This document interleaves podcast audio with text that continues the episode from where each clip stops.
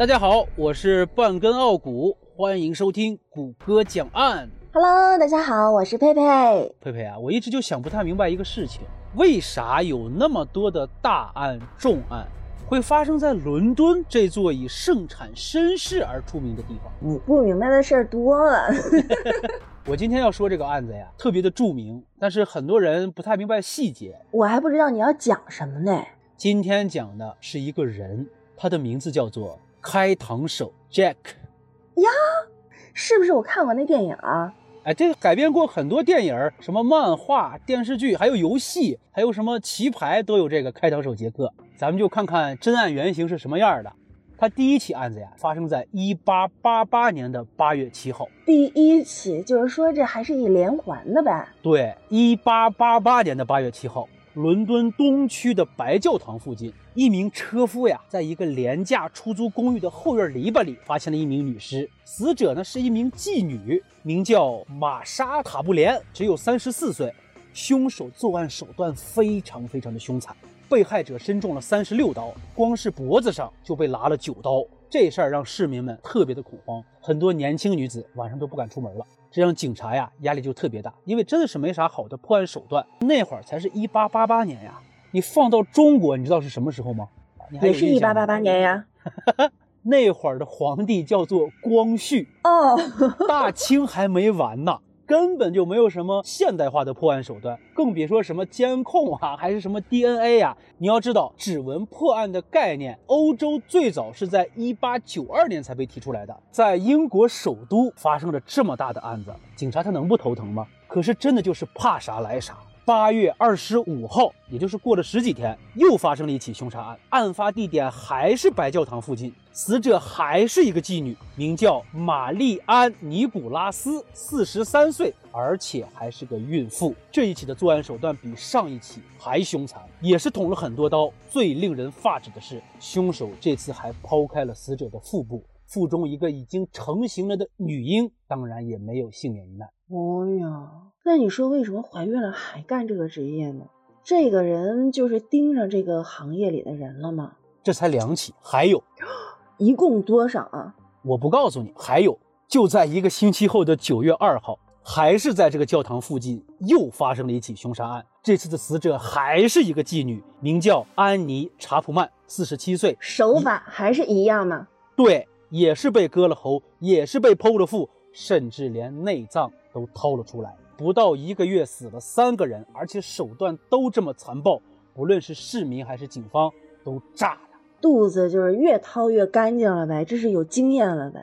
我估计这人啊肯定有相关的知识，跟上期咱讲的一样，肯定了解人体结构。所以说啊，以前听过一句话，说是不怕流氓怎么地，就怕流氓有文化。对，真是这人要是有了文化再给你做开凶案呀，真扛不住。而且你发现一个细节没有，他总是在教堂周围作案。你说教堂是多么神圣的地方，而且英国人还有很多是基督徒。可现在不但发生了命案，而且是连续发生，而且手段还都那么残暴，所以舆论的反应是非常强烈的，各种报道和猜测不绝于耳，特别多。警察查不到线索，市民呢是极度恐慌。你说这事儿不管放在哪儿都让人非常惊恐啊。你就当这个时候呢，一件令人特别尴尬又气愤的事情发生了。9月25号这天，伦敦警察局收到了一封神秘信件，信是用红墨水写的，上面还加盖了指纹，署名是开膛手杰克。是他自己写的吗？还给自己署上名了，这不自投罗网吗？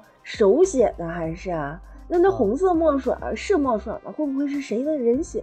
哎，那也不对，人血好像时间长了之后就变成暗红色了，是吧？对，人家在信里面自己就承认了，亲爱的老板，妓女系列被杀案就是我干的，我对妓女非常讨厌，希望他们从这个世界上消失。你们伦敦警察的办案水平太差了，都是吃干饭的。今后我还要继续作案，我等着你们来抓我。凶手说到做到了。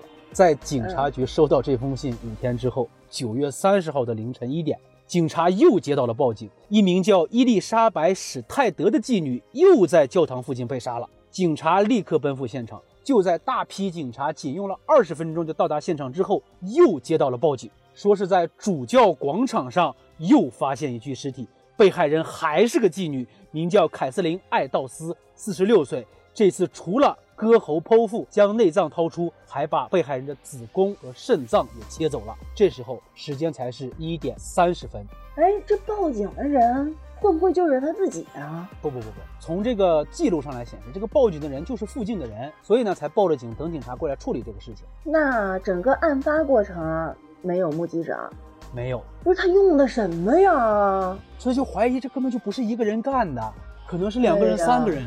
我觉得这不是正常人、普通人能干得出来的，神经病。然后呢，警察局又收到了第2封挑衅来信，信件的署名变成了捣蛋的杰克。1888年10月15号呀，警察局还收到了一个包裹，包裹里面放着半颗肾脏，并且还附着第3封来信，信的内容是：肾脏是被害妓女的另一半，我已经煎着吃了，如果你们警察也喜欢的话，我下次也给你们寄过去。信的寄件地址是地狱，署名是傲慢的杰克。他这时候不应该叫汉尼拔杰克吗？这真是就是直接挑衅啊，太不寒而栗，是吧？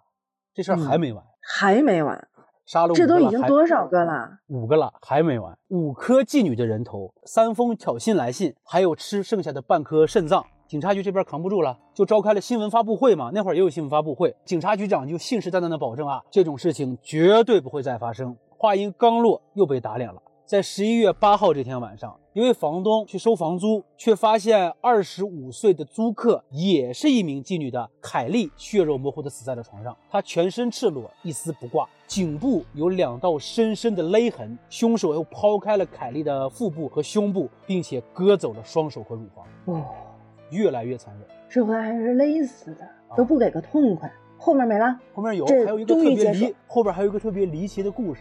这是他自己写的故事，还是说后面流传的故事，还是怎么回事？快！第6起案子发生之后呀，市民们就真的受不了了，就是各种铺天盖地的指责。最后警察局长不得不引咎辞职了。但是从此之后呢，开膛手杰克选择了金盆洗手，他不干了，也不再有妓女被杀案的发生，而且伦敦也再没有发生过类似的案子。这个案子虽然到现在它还是个悬案，但是它并没有被人忘记啊。后来侦探和警察一直都在努力的侦破这个案子，而且还有了一定的结果。有结果了，怎么还能是悬案？这个结果，这个证据链，这个推测呀，太薄弱了。讲一讲。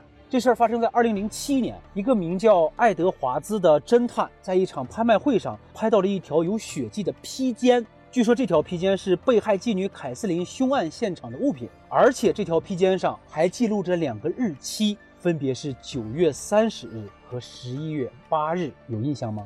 有。这2天刚好其中3名妓女被杀了。对，案发时间呀。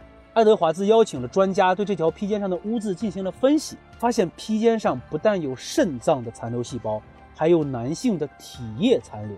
这么多年过去还能查得出来啊？对，这儿我那个不详细出来能、这个我就不详细说它那个提取方法了，它是一个比较专业的东西，我也说不清楚啊。那能验出来是谁的不？那这不就开始验了吗？爱德华兹确实通过一个偶然的机会找到了凯瑟琳的后代，经过比对呢，2个人的 DNA 线索，注意我的用词是 DNA 线索，基本能够吻合，也就是说他们这是一条链上传下来的。那从这上呢，基本可以确定啊，这个血迹就是凯瑟琳留下的。哎，我刚开始我还在想呢，他都人都没了，哪来的后代？后来一想，他还有什么外甥女啊、侄女啊、侄子姐妹我想明白了，没事，你继续说。那接下来就得找这个经班上面这个主人是谁了呀？然后这个爱德华兹就接着找，经过了5年的调查，终于找到了一位女士，这位女士的 DNA 线索和经班上的 DNA 线索能够吻合啊，然后就开始溯源呗。这又是她的后代吗？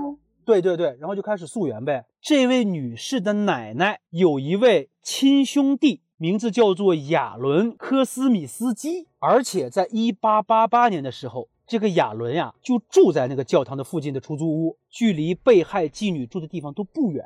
有一名清洁工还发现呀，这个亚伦还曾经在现场出现过，但是没有看到他动手。